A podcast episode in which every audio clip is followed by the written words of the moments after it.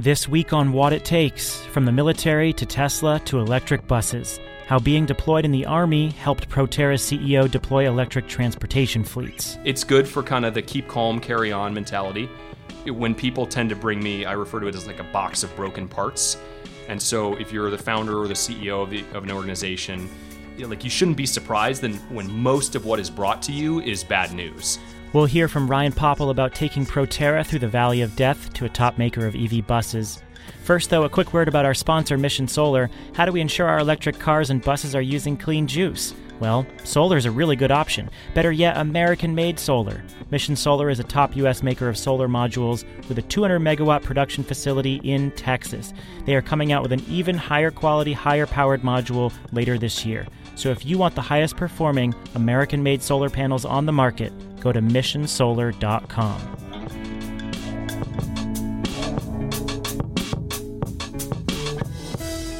Hey, welcome everybody to another edition of Watt It Takes, an interview series produced by Powerhouse and Greentech Media. I'm Stephen Lacey, and in this series, we hear from founders of the most influential clean energy companies about how they navigate this crazy market. This week, Powerhouse CEO Emily Kirsch talks with Ryan Popple. He's the CEO of Proterra.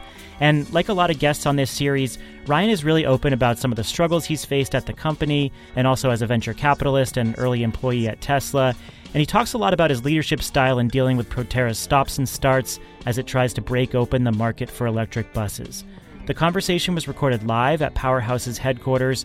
To learn more about future speakers and attending a live event, go to powerhouse.fund and click on the Events tab. Shayle Khan, my interchange co host, kicks it off with some thoughts on electric buses, and then Powerhouse's Emily Kirsch takes over.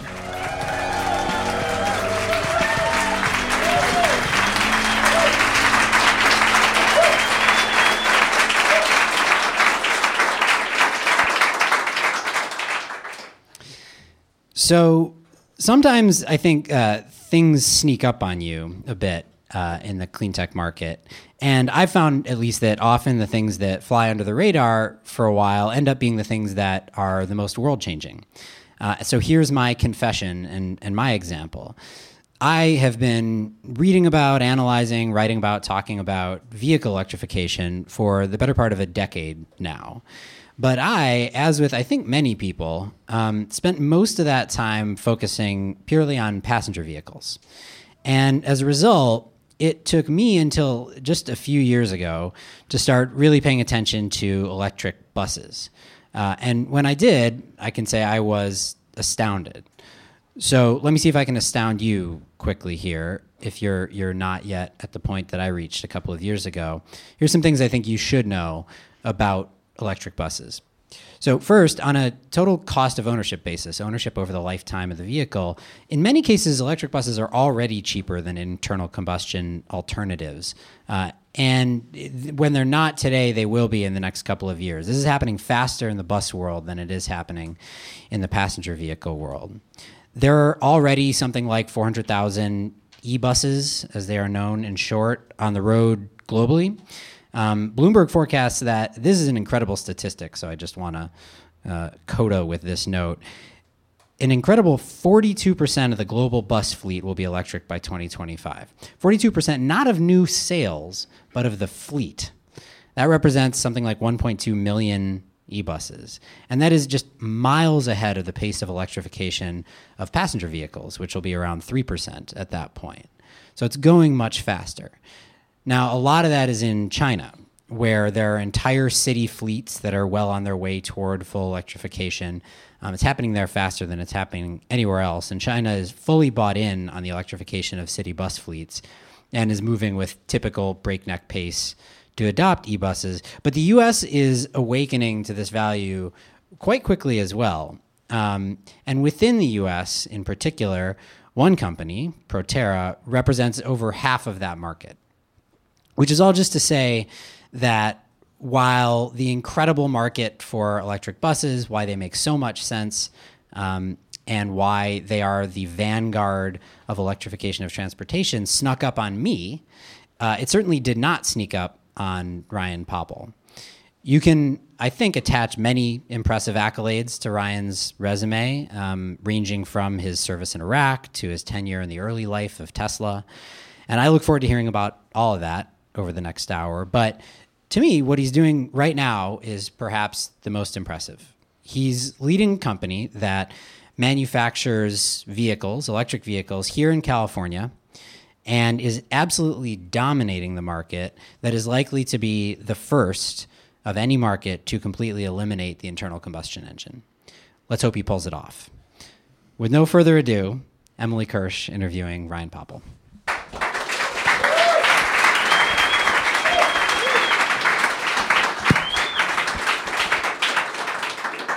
Welcome to Watt It Takes and welcome to Powerhouse. I'm Emily Kirsch, founder and CEO here at Powerhouse, and we are thrilled to have you, Ryan, here tonight with us on Watt It Takes. Thank you. You're welcome.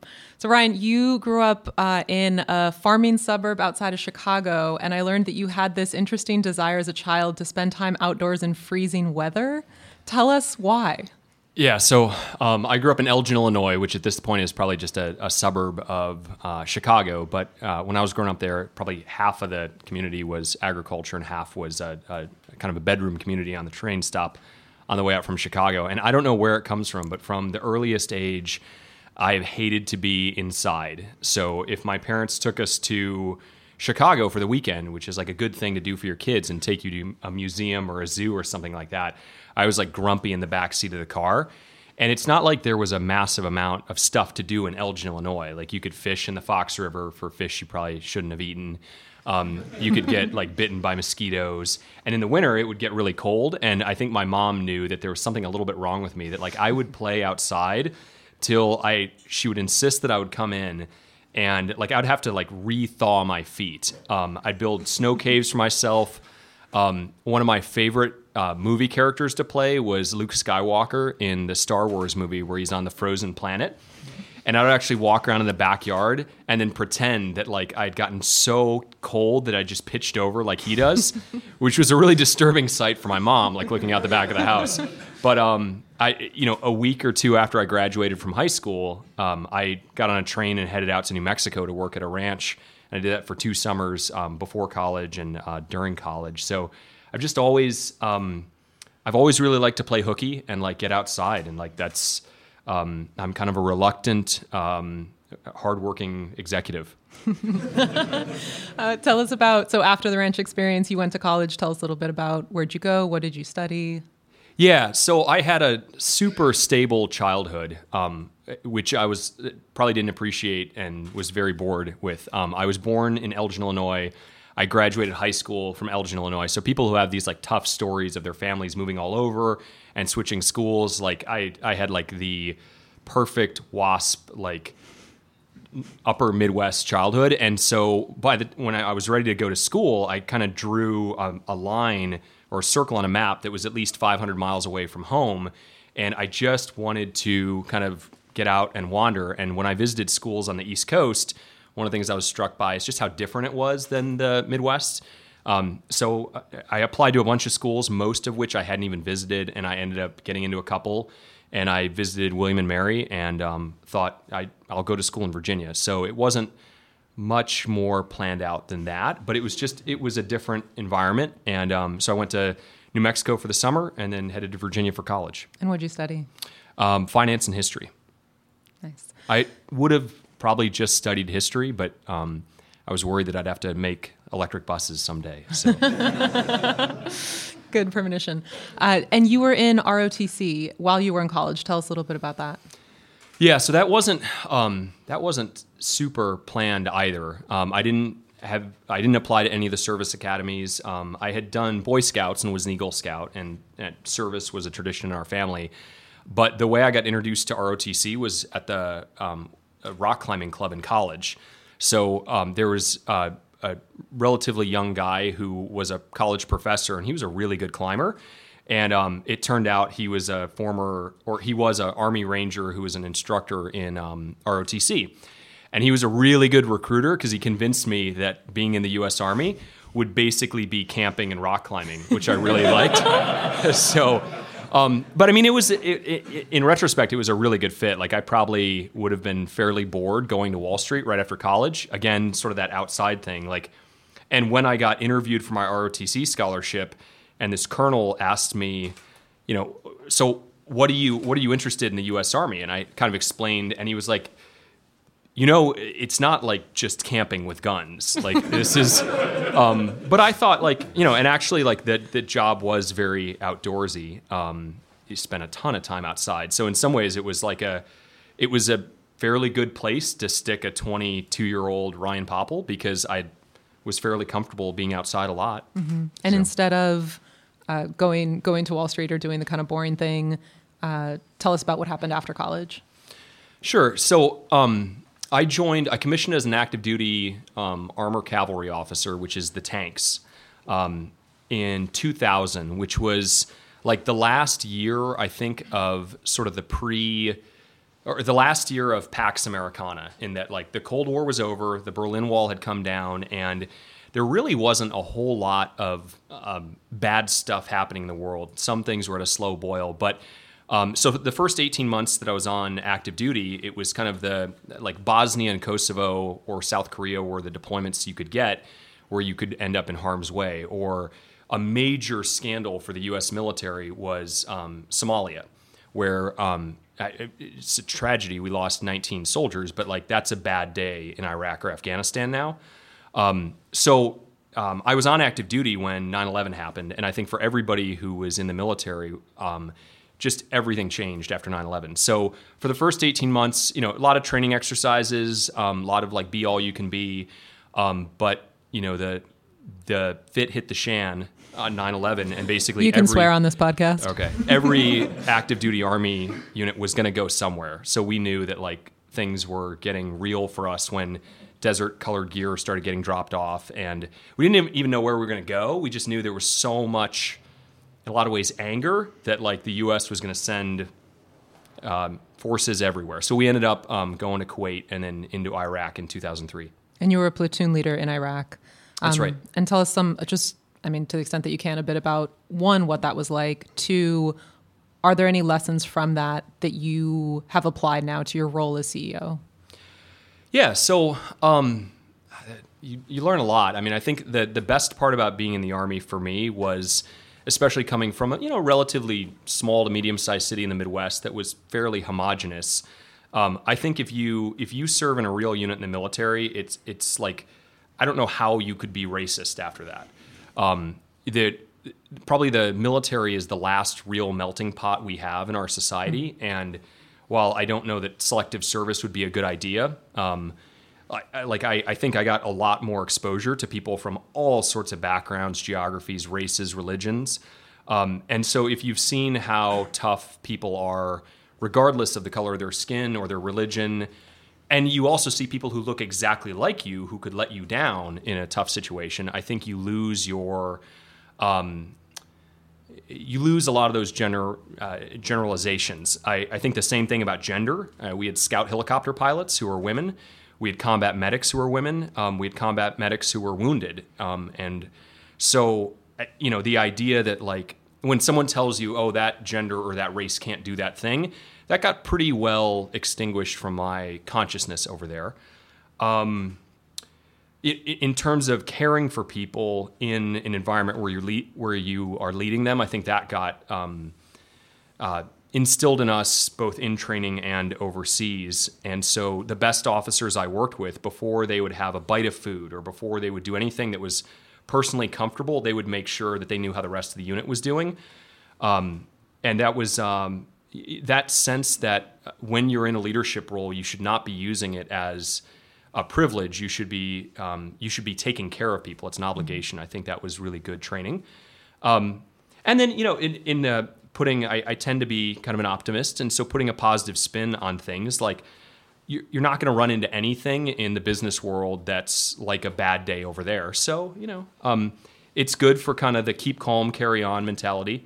Um, it- when people tend to bring me, I refer to it as like a box of broken parts. And so, if you're the founder or the CEO of, the, of an organization, um, like you shouldn't be surprised then when most of what is brought to you is bad news. Um, and so, like I, there's not really. It, it's not that bad, you know. We're selling electric buses. We can figure it out. Did it? Did your experience there impact how you think about risk? Oh yeah, yeah, absolutely. Um, we did a lot of stuff um, in the army that was inherently dangerous if you did it incorrectly. Um, it is not a good idea to exit a moving plane at night. Um, it, you know, it's it's some of the stuff that we played with, um, or like, you know, going out to just a simple thing like throwing hand grenades. Like, you don't really want to pull the pin on a hand grenade and drop it. Um, so there's a lot of training and thought about how you do things that are risky, but do them with uh, a plan B, a plan C. Um, you know, enough of enough resiliency and you know, a great example of this, and it's not just from the military, but if you look at how like a pilot preps a plane, they don't rely on their in, intelligence or their hmm. virtue. They have a checklist. And there's a pilot and there's a co-pilot and there's an autopilot system, but like that designing a system so that you can you can be resilient to the failures that will happen. Not that may happen, but that's been good training for me. Like I there's a tool I use, and it, it helps me kind of keep things in perspective. Every quarter, I list the top five to seven things that are like the keep me up at night stuff. And that's like column A. Column B is um, what is the positive resolution? Like, what would I like to happen?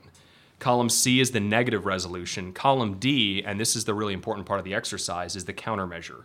So assume that it's going to go wrong. What are you going to do? And then column E, which really helps as I reflect back on it, is what actually happened. And what I learned by doing that every quarter, and I've got, you know, now, I don't know, 12 or 16 quarters of this stuff, is that it's it's never as big of a risk as you think it is. And the stuff that you think would absolutely knock your organization flat on on its back, it it doesn't. Um, you know, so you, you can't control everything. Um, and you know I, I shade them red and green in terms of how they actually turned out. So every quarter one or two will be red. Um, you know but when i look back on the stuff i used to worry about i you know it kind of makes me laugh because it's like uh, ended up not being that big of a deal. Did somebody write that down? I definitely want to adopt that. That I, sounds extremely useful. I can send you it's one of many awful spreadsheets so. please please do. I'm, I'm definitely a fan. Um, and so then fast forward us to so you went from being deployed in Iraq eventually to Tesla. Mm-hmm. Uh, tell us about about that journey and then how you how that evolved into venture capital. So I I finished up in the army in 2004, and I wanted to get an MBA to transition to the business world. A lot of a lot of my class or year group in the military, um, when they got out, they went to law school or business school. It's fairly common. So I went to business school. Um, and I went to HBS and spent the first couple months kind of, you know, wandering around thinking about like what what do I want to do with the rest of my life? I think I was 26 or 27 years old and um, I'd been pretty busy for the last four years, and so it was an opportunity to like really take stock um, of of what I wanted to do with uh, a couple opportunities. One being that like I was home safe and sound, had all my fingers, all my toes. Like I was really lucky in that regard. And um, were you lucky? Like, how many people did you have people close to you who didn't come home at all or with their fingers and toes? Yeah, yeah. Uh, we were. Um, it, you know, it's a it's a funny thing to think about because um, on a like if you know the history of the military or the army, um, it feels a little bit like whiny to complain about a place like Iraq or Afghanistan. Um, the infantry division that I served with landed at Normandy. Um, in 1944. So like I look at some of those photos and I think we didn't really have it that bad. At the same time, there are friends of mine who are not here anymore. So like it's a you know I never want to like over dramatize what um, what happens um, because I don't necessarily think um, like my generation has put up with a lot. I only did one tour in Iraq. There are people who did four or five. Like that's a huge burden. And the history of the army, you know, I Baghdad wasn't Gettysburg, so um, you know. But yeah, it was a it was a real deployment. Um, it wasn't that bad in the grand scheme of things, but that's a pretty hard thing to say to somebody's family.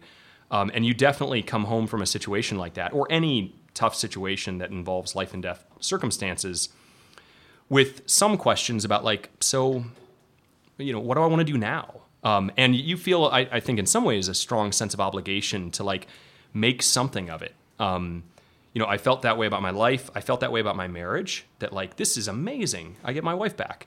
Mm-hmm. Um, you know, and then I got into business school, which also um, I was a good student at William and Mary, but I'm not a genius. So getting into Harvard, I was like, wow, they must have messed up. Um, so I wanted to do something with it, and um, I couldn't get too excited about um, doing something that didn't really have any relevance. So the first thing that really grabbed me was thinking about something with the energy and with energy and the, the environment. But before that point, I attended like all the company workshops. Probably had a like really bored look on my face in a lot of the, the different industry presentations. But the energy ones, I was like, I, I could get pretty interested about that.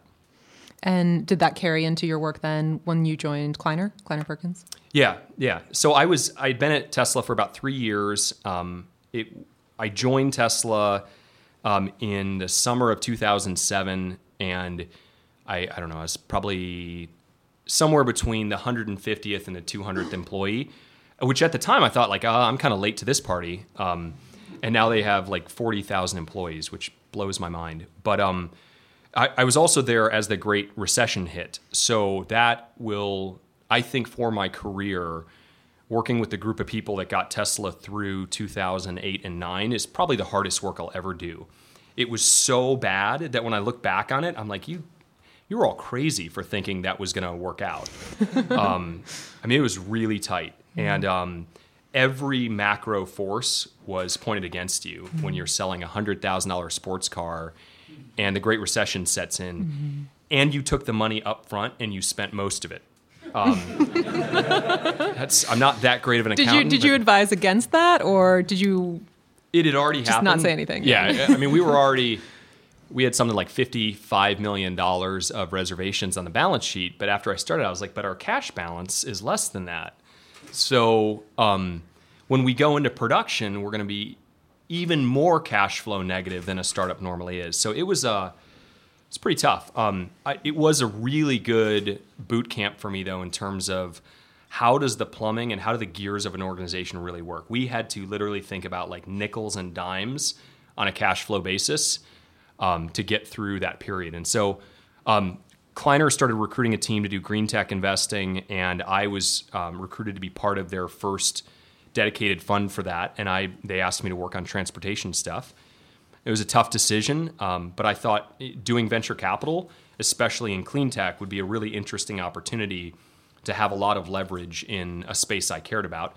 And I also kind of wanted to know, like, so what goes on behind the curtain over there? Mm-hmm. And so, in parallel to, to your life journey that's happening, there's this other person's journey, Dale Hill, the founder of Proterra, mm-hmm. who started the company back in 2004. And so, at what point do your journeys sync? So, Kleiner asked um, what else was going to happen as a result of batteries getting cheap and the other systems in an EV um, coming to scale, like motors and power electronics. And they were already um, knee deep or maybe neck deep into Fisker, so they were not interested in doing anything else on the car side. They had not invested in Tesla, which was a bit of a miss, and they had invested in Fisker, so that's pretty bad EV alpha. Um, so they were like, but we know there's more going on in EV. So like, um, let's not let's not miss this whole sector.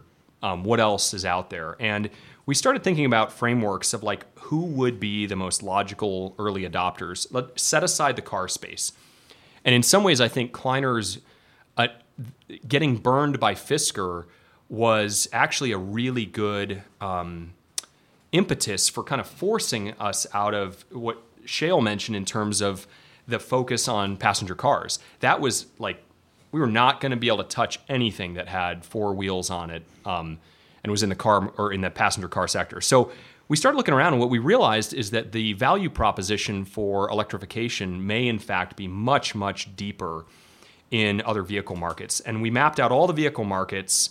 I still have the chart, and it was like a simple matrix of like how many miles does the vehicle live or drive a year, and how inefficient is the vehicle. And the only thing that we could find that was um, uh, that was or, the one that that stood out as absolutely extreme was an urban bus. And you know, I credit China has a clear focus on um, clean tech. Uh, they're probably still using too much coal, but somebody in the Ministry of Science and Technology in China must have done that same analysis, and they were like, okay, we we electrify that sector first and they threw a massive amount of incentives to start scaling it in China. In the U.S., you know, we tend to do things more by the creative and destructive private sector method. So we started looking around, and um, we were like, "Who's doing electric buses?" And so I met Dale in Colorado in 2011. Um, I don't even know if they had 20 employees. Um, they had one customer at the time. Um, Kleiner invested in their effectively their Series A along with GM, and then I served as a board observer for a couple years. And the company got itself into kind of the same spot that a lot of tech companies get to when the technology works, um, but they have trouble becoming a business. So Kleiner asked me in 2014 to keep an eye on the place and um, and serve as the interim CEO for the summer while they did a CEO search. And then they decided that, um, as, and the board did as well, that this would work. And it, you know, one of the neat things about it is I think having been through Tesla um, and having met Martin Eberhard, who was the founder of Tesla, um, I have a lot of respect for founders. In fact, when I was talking to some of your your crew earlier, I was very quick to say I'm not a founder. I'm not an early stage guy. Um, I, I'm better at the late stage scale problem. So I have a ton of respect for Dale because I think he started Proterra on his Amex card, and I'm not wired to do that. like I'm not building that risk spreadsheet. Right. You know, one of the things I love about this series, Watt It Takes, is that we hear from entrepreneurs from all walks of life who are here in America building American companies, showing that despite our challenges as a country, we can still lead the world in innovation in business model and technology innovation. One of those companies is Mission Solar Energy. Now, Mission Solar has a 200 megawatt manufacturing facility in the heart of America supporting American workers in Texas. But that's not all. It has an R&D facility and it is working hard day in and day out to improve the efficiency and performance of solar modules. And it has the best in class modules that beat international performance standards by three times. In addition, it has this central location, so it makes it easier for developers to access those panels and get them to projects on time and on schedule.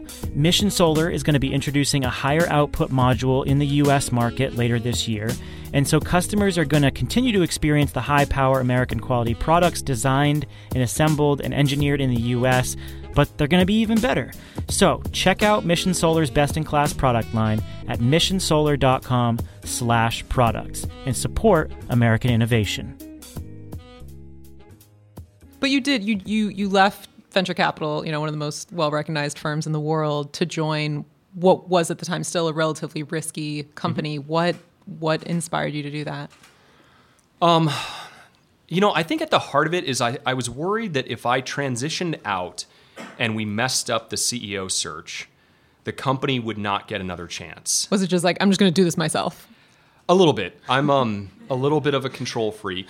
Um, like I don't mind flying in a plane as long as the pilots are like legit pilots. Do you check them before you get to your seat? I, I kind of take a look at them, but, but like it, in all seriousness, no. Like if you get your pilot's license and you call me up and say, Ryan, let's go flying on Saturday, no. Like I don't do that. Um, if you want to like i don't i'm not into like amateurs who have my life in their hands um, so even with driving like venture capital we often had a car service and i once got so frustrated with a driver who was driving me to the airport that i was like i'm just going to drive the car like you were the worst driver did you no, that would have been somewhat extreme. Um, the guy was like, just check your email. But he was a terrible driver. He's like veering all over the place. Mm. Um, so, yeah, I'm a, a, bit of a control freak. Um, and I did, and it, it might have been hubris. I, I thought, all right, I don't want the company to go through another leadership transition. I think I understand what's going on. I love, like, at, at the core of it, I totally get the value proposition. And I was like, man, like we are either going to figure this out, or ten years from now, I'm going to see electric buses all over the place, and I'm going to be really frustrated. or one of my kids is going to be like, "Didn't you work on electric buses?" like, um, so but I did like I've always cared a lot about Proterra. It was one of the companies within our portfolio where I wished Kleiner could do more stuff like that. And one of the hard things about clean tech is it's hard. So you very much have an S curve. You invest for a long time. You got to deal with the valley of death. If you make it onto the other side, you're probably not going to get chased. So you can end up building a very big company.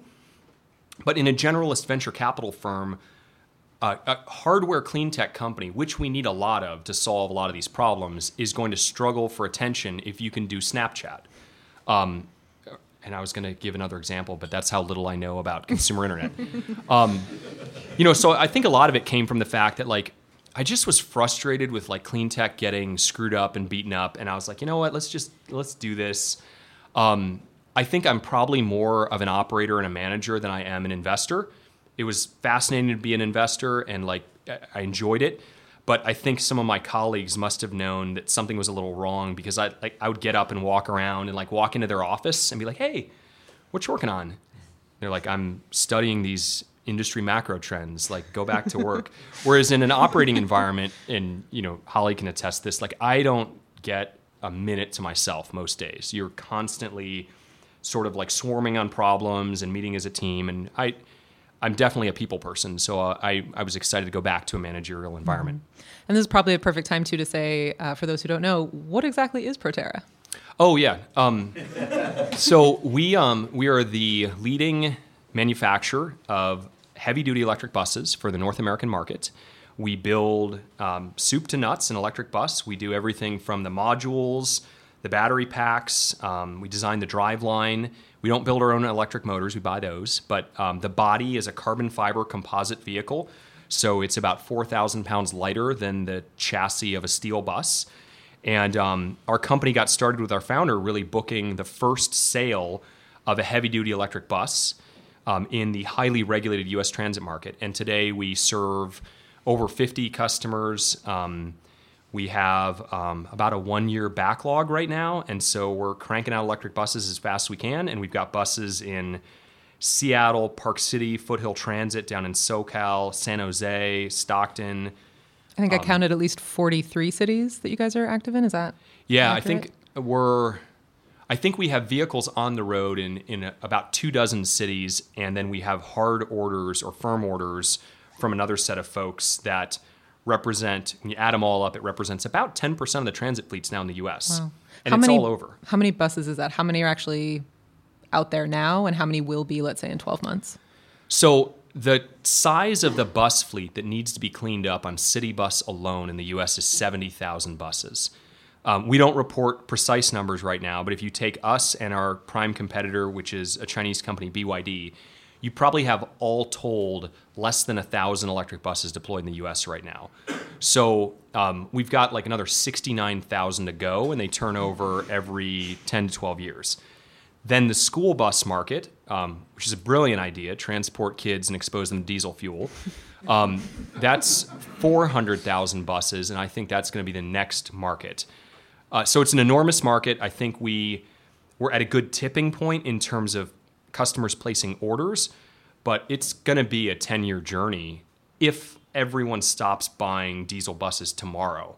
And only 10% of the market right now is ordering, or only 10% of the new buses ordered roughly are electrics. Mm. How much does policy drive these decisions in this shift? Yeah, initially, it had almost no effect, or there almost was no policy. Um, but in some ways, I think um, that created kind of a tougher and more resilient industry.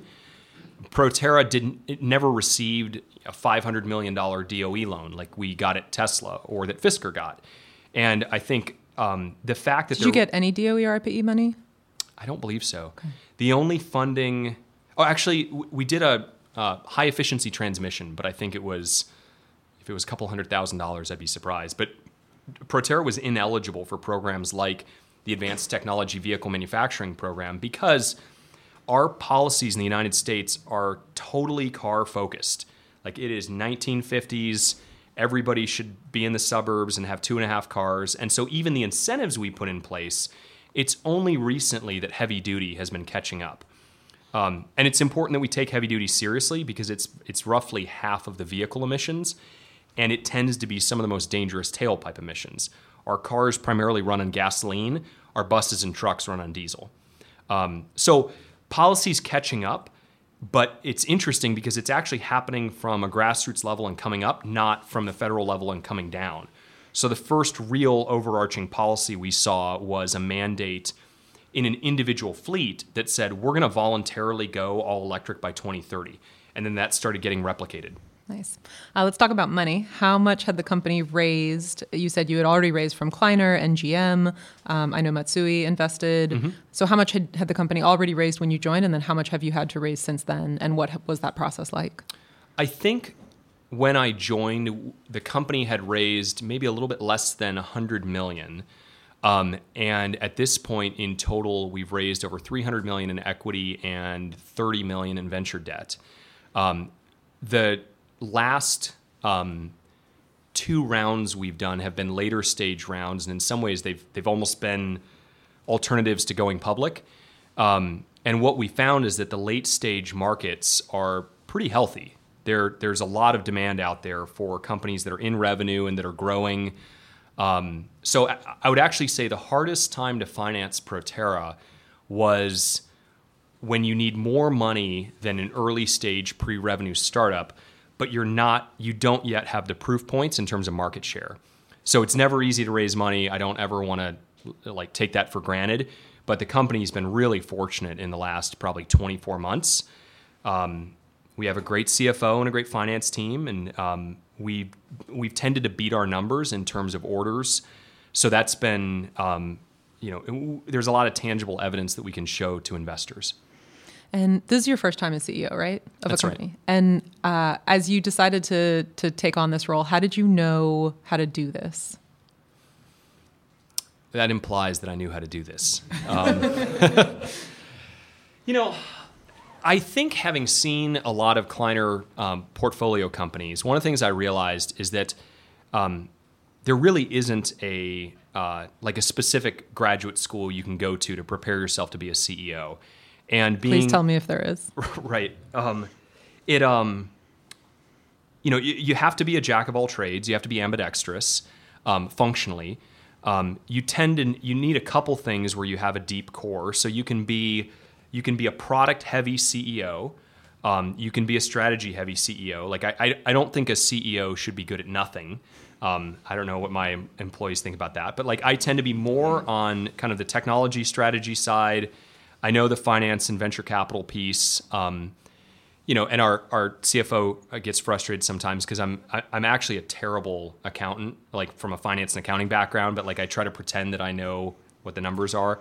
Um, so like I'll, I like to dig through our financial reports and stuff like that. So I'd say I'm I'm probably like a quantitatively heavy um, CEO, but I'm not an engineer, so I, I can't second guess an engineer about what voltage the vehicle should be designed to run at. But I can understand why one voltage would be better than others, or I can I can think through what the supply chain vulnerability is going to be if we push too far out on the frontier of a specific technology. So I kind of looked at it and said, all right, um, I've been through a similar situation at Tesla, so I, I know sort of how one works a company through this problem. I'm uh, very passionate about electrification of transport. I think it is a it's an essential technology for moving us through kind of the challenge of the century. Um, you know, and uh, I had enough general management training that the size of the company didn't concern me too much. At the time that I started at Proterra, it's probably a little bit less than 200 employees, and um, one of my last jobs in the army, I was the executive officer for a 220 person company, or company being unit. So I was the, the number two officer in a 200 person organization. So like you get a lot of training fairly early on in the military about how to organize and lead reasonably sized teams. So, you know, and then I flipped a coin and figured, let's give this a shot. But I think it really came down to I kind of looked at it and said like I I've got to figure this out, and I don't trust a hired gun CEO to do that. Uh, what what were the hardest parts about it? There's um when you go into a new role, regardless of what what level of that organization you go into, um, you have sort of the glossy cover photo of the thing you're going into, and you would think that I knew exactly what I was getting into. Um, I'd been sitting in board meetings for like the last three years for the company, um, and so there definitely was a, a period of like peeling back the onion, and and like I had I had a plan, you know, and as they say, a plan is the first casualty. Um, and as I started working that plan, I realized like, okay, there's there's bigger, deeper challenges we're going to have to work through, um, What were those? mainly on the product side. So I thought going into it that the company was struggling with manufacturing. That like, gosh, they just can't um, build the vehicle, or from an operational perspective, the manufacturing process isn't isn't good enough, and therefore the vehicles aren't functioning as well as they should, and therefore customers aren't placing the repeat orders. I went around and I met with our first half dozen customers in probably my first 90 days. You got a bunch of stuff you got to get all over, but you definitely want to get out there and talk to your early adopters as soon as possible. and I asked them two questions uh, primarily. One was, why did you buy anything from a small startup um, that ha- you know? Why did you want to be Proterra's first or second customer? And the second was, what would it take for you to buy nothing but electric buses? And the answer to the first question was really that was inspiring. I realized there was way more pent up demand than I had thought. The answer to the second question was really chilling because they said, Yeah, this is exciting. I bought a couple of these, but I'm not going to buy any more unless they can do this, this, this, and at their, they're at the following price. And um, that was way off of where we were.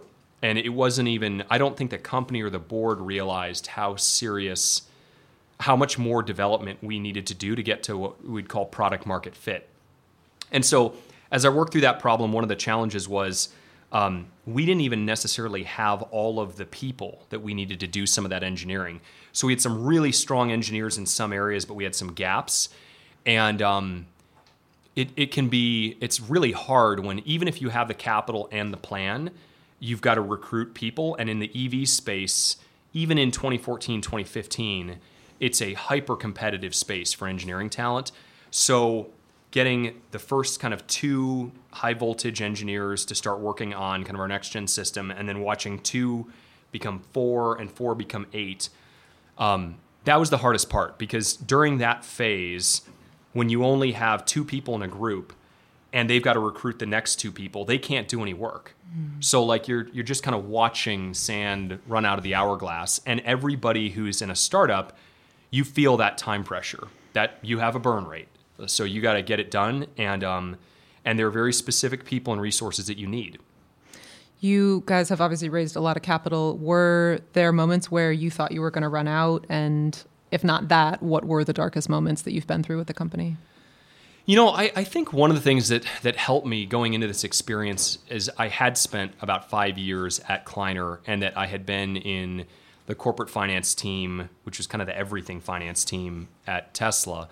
Um, so I'd seen, I mean, by the time I went into Proterra, I'd probably worked on either side of a billion dollars of venture capital financing, either early stage or late stage. Um, and so that was one of the benefits of spending four years at Kleiner is just seeing investment presentation after investment presentation and start starting to understand what things a company has to accomplish to get its next round of funding and what it doesn't.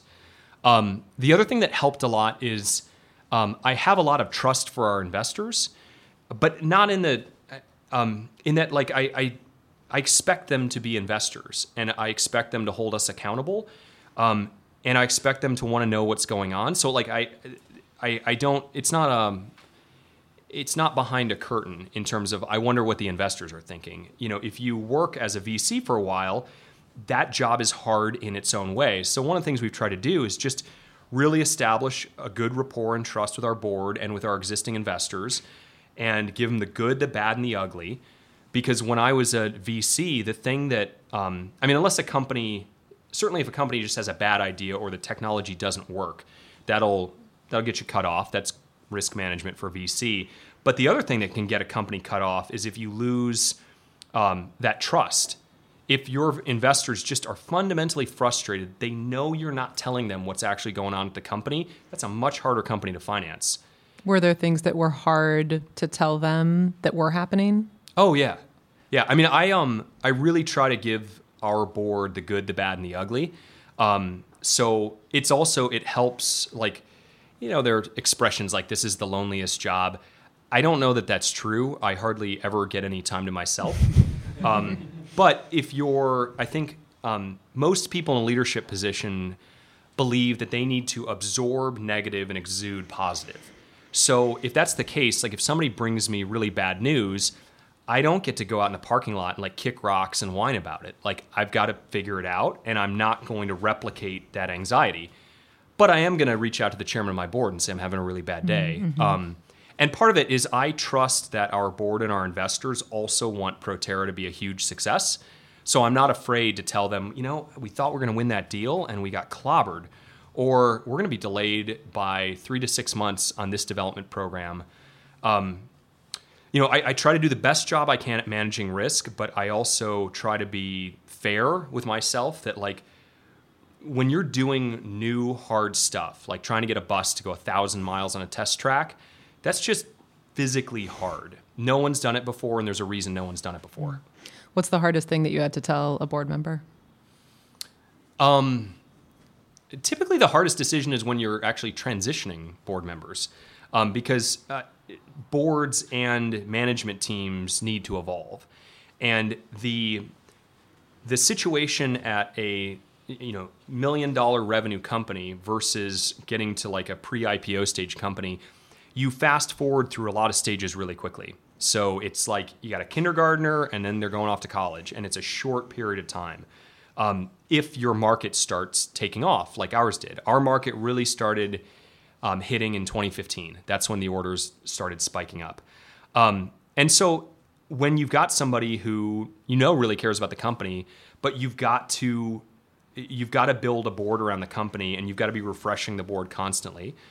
Um, so that's a hard decision, but we we try to you know I think everybody who's ever been on our board has had um, has has really fallen in love with the company. It's you know in some ways it's kind of a fun thing like we're building 40 foot electric buses.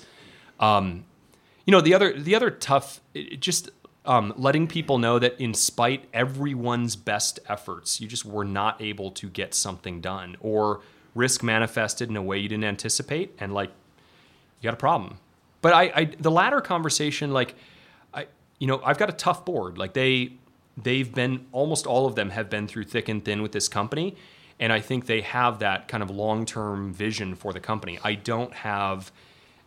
A, a board that you know like I don't have a hedge fund board where they're you know wondering day to day if they should buy or sell. Yeah. Um, what have been the the hardest lessons to learn? Um, probably the the hardest thing to learn about this job is just to be uh, to learn how to protect yourself from bias. Um, you can spend your time on whatever you want to spend your time on as a CEO. And you can spend your time with the people you have the most in common with, or the people who are doing the most interesting thing. And if you, in your perspective, but if you do that, you've got to recognize the fact that every person you spend time with is going to consciously or subconsciously, intentionally or unintentionally, um, sort of influence the, the, the CEO's compass point. And it is so important as a senior leader in an organization to remain objective and to think about the best interests of the overall company.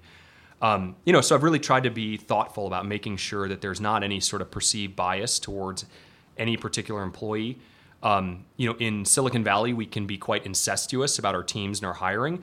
And it's great to hire people who you've worked with before and you trust, but you cannot create a caste system in your company. You got to hold everybody accountable. You got to be fair. Um, the so on that bias point though, like really learning to see what you don't want to see. Because like if you have a hard day and you go to, into a meeting in the afternoon, it's a program review. Every one of your instincts is going to be don't ask the question that's going to like uncover a rock and reveal the news you do not want on a Friday afternoon, but that's your job. And so, and if I'm not doing that, um, there's no way our board is going to know what's going on. So, um, really, that bias piece, knowing that, like, even if people, I was having the conversation earlier today with one of our team members, like, everyone at our company has the company's best interests in their heart, and they often disagree. So, I, I don't have like a, a cabal of anti Proterra or anti EV people buried in the organization. You know, it's not like trying to turn a big ship where you've got tons of employees and you've got a bias in the organization against EV.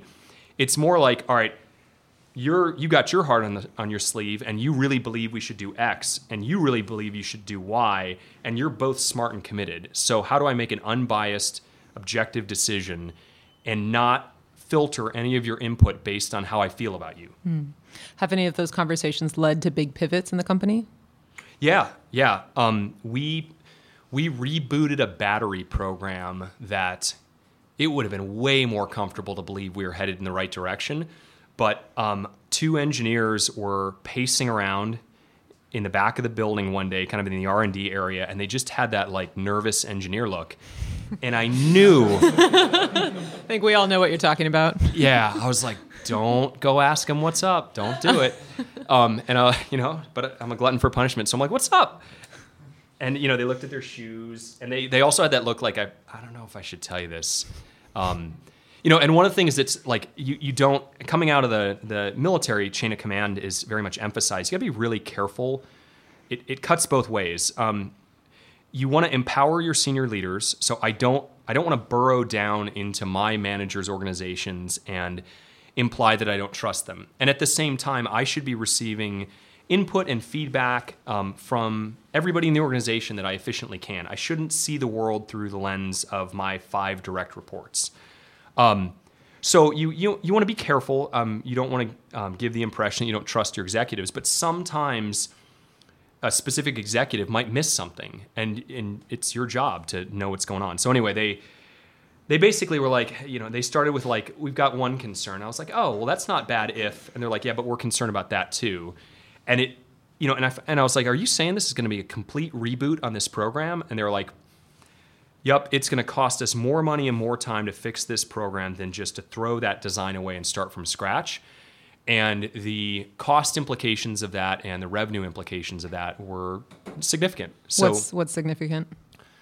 Um, I mean, it was tens of millions of dollars of revenue that was going to be pushed out. It was going to be, it was going to involve frustrating some customers in 20 late 2015, early 2016, who thought they were getting the new hot bus um, exactly when we said hot bus. I yeah, like that. we have um, we have a lot of fun with bus R and D. We're like probably the only company that gets really excited about um, R and D on buses. But um, but it was a. It, it was absolutely the right decision. The, the, the path we went down was safer. It was better margin. Um, it's a way better product. It's like twice as good of the product as we would have done. Um, but that was the toughest. Remember, I was at a football game. Um, you know, some I think a banker invited us to like a box game or whatever, which sounds like a lot of fun. And I was so anxious about that decision that like I wasn't even paying paying attention to the football game. And our head of sales and marketing, he walked over and he was like, "Are you all right?" And I was like, Oh yeah, yeah. And he was like, "Why don't you just go home, get a good night's sleep?" Like he could tell that something was on my mind, and it was that kind of decision, like heads or tails. But we brought it to our board at the end of 2015, and we were like, "Here's the deal." And we're gonna have to bite the bullet and spend this amount of money and take down the revenue for the first couple quarters in the next year. And we need to make this decision together. And the board backed us. So it was important that like that I felt like the recommendation definitely had to come from us, but the decision we made as a board. Uh, so, speaking of dealing with a lot, you have been married for 16 years. That's right. You have three kids. Mm-hmm. What's it like being a husband and a dad and a CEO? Um, it's better than being a CEO. So it's uh, it's it's really awesome. Um, you know, I got I got married young. Um, I married. How old were you? Uh, it's pretty embarrassing. I think it was like 23, and Jen was 22. I look at the photos now and it like I feel a little bad because I'm like, wow, that girl was way too young to get married. Uh, like, um, she like so. Um, you know, we were we dated in college and like you know it just it just worked. Um, and uh, you know we had our son was born my first year in grad school, so he's 13 now. Um, and it's you know one of the challenging things is like I I really like my life with my family there are people in business, we've all worked with them, who business and business travel, you know, in some ways is the thing they would rather be doing. Um, that's not the case with me. And at the same time, like I, I definitely feel like I should be, you know, a productive adult. Um, you don't necessarily have to do that in Silicon Valley. That, that can be a little awkward when your parents are like, well, why do you, or your kids are like, why do you work? And you're like, you did not grow up in the Midwest. Um, but, uh, no, it's it's great. Like I um I, I try to structure my travel to be so efficient that sometimes it's not a good idea. Um, but I would rather be exhausted and get one more night with my wife and my kids. Um, you know, and, and that's probably the only opportunity cost I care about at this point. Like I, there's nothing I'd rather do professionally than Proterra. Um, and I'll do this. I've, I've said it before. I'll do this till the board basically gets sick of me doing it, and I'll have no hard feelings when they're like, someone else should take on this dream job of working all the time to transition an industrial transportation market.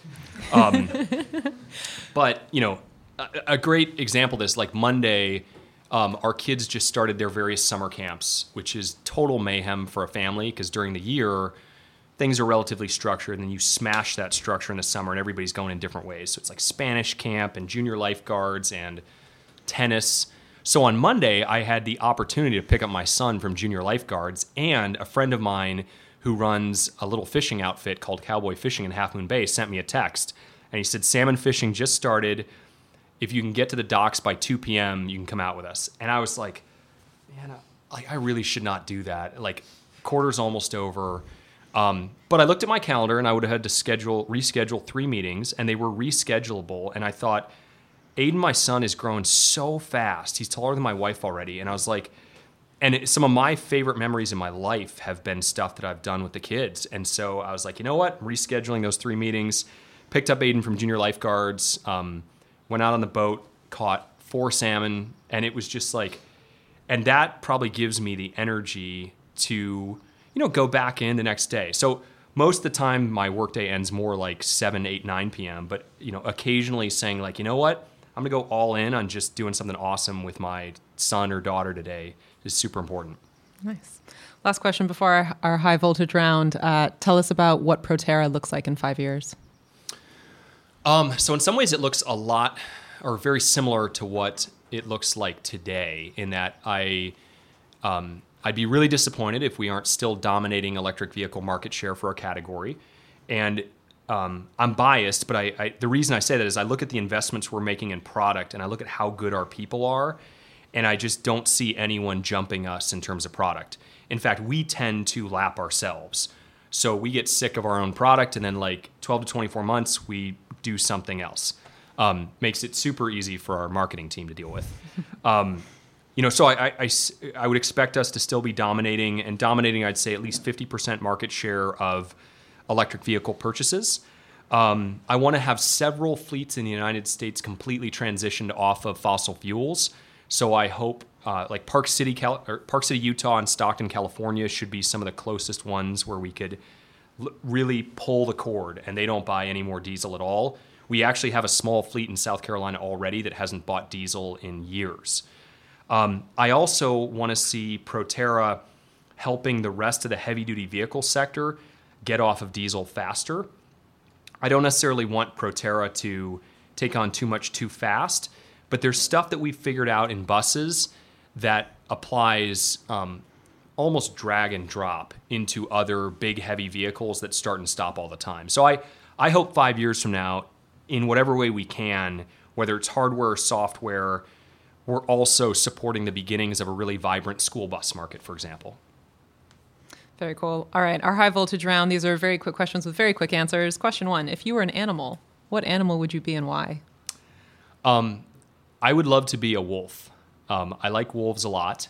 I think um, just the way they operate, I think, is awesome. They're really smart. They take care of each other. Um, and I adopted a wolf at a wolf ranch in Southern California. So you have a wolf. I sponsored a wolf. Sponsored. Her, her name's Ayasha. Wow, wow! I, that's one. That's a beautiful name. Two. Um, Scott, Scott Clavenna, the founder of Greentech Media, he grew up with wolves. It's on a previous Watt It Takes podcast. That's awesome. If you want to listen to it. Um, if you had to start a new career tomorrow, what would it be? Um, a smoke jumper. Say more. That do you know what that is? No. um, so those are I think those are the coolest guys in the world because they do like all the hardcore stuff, like parachute out of planes and get flown in on helicopters, but they fight forest fires. They don't have to shoot at people. So like if you can do all the like badass stuff that you get to do in the military, but like you save a forest or a bunch of homes, that that would be a pretty cool gig. Sounds great. I was thinking very literally about smoke jumper. It's not what I thought it was. Oh. no. Other than yourself, to whom do you attribute your success? Um everybody says their mom and dad. Um, so I like my parents are good mentors. My big sister um, is a college professor, and um, we have very different sides of the brain. She's a theater and fine arts professor, um, but like I bounce a lot of stuff off of her, and it helps me a lot to talk to someone who thinks about problems in a very different way than I do. When have you failed? Um, I, when I was at Kleiner and we tried to save Fisker, that was really frustrating. That company should not have failed. And uh, I got sent in twice um, to help uh, somewhat similar to how I, I got sent into Proterra. So occasionally I would get sent in kind of like an operating partner to work on things. And that was such a bummer because um, with better execution, Fisker could have been, I don't know if it would have been as successful as Tesla, but it did not need to end the way it did. Uh, there's a lot of capital and a lot of good employees there. Um, and fundamentally, it was a good idea. It just wasn't well executed. So that was tough. I, I hate to see important stuff in environmental technology fail. Is there something that you thought was true that you no longer believe? Um,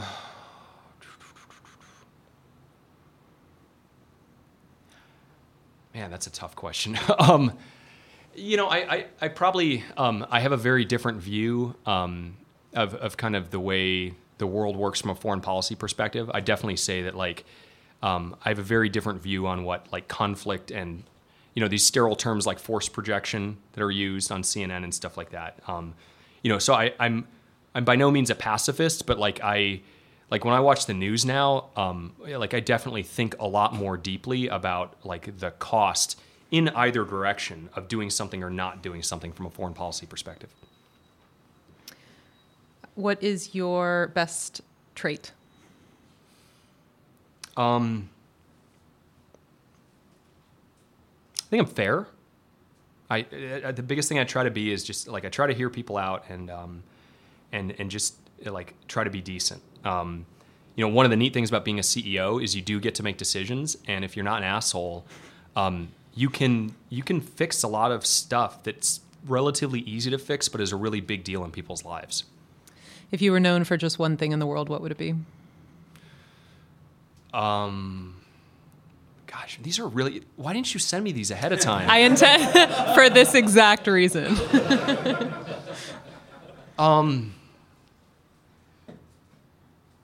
boy, I don't know. That's a. Uh, I I'd, I'd want to be known, or I'd want to be thought of as having been a good person, like a decent person. Uh, finish these sentences for me. Companies fail because. Bad management. Success is. Um, has a lot to do with luck. if I could have done one thing differently, I would have done a dual major in engineering and business versus en- finance and history. I'm most proud of. Um,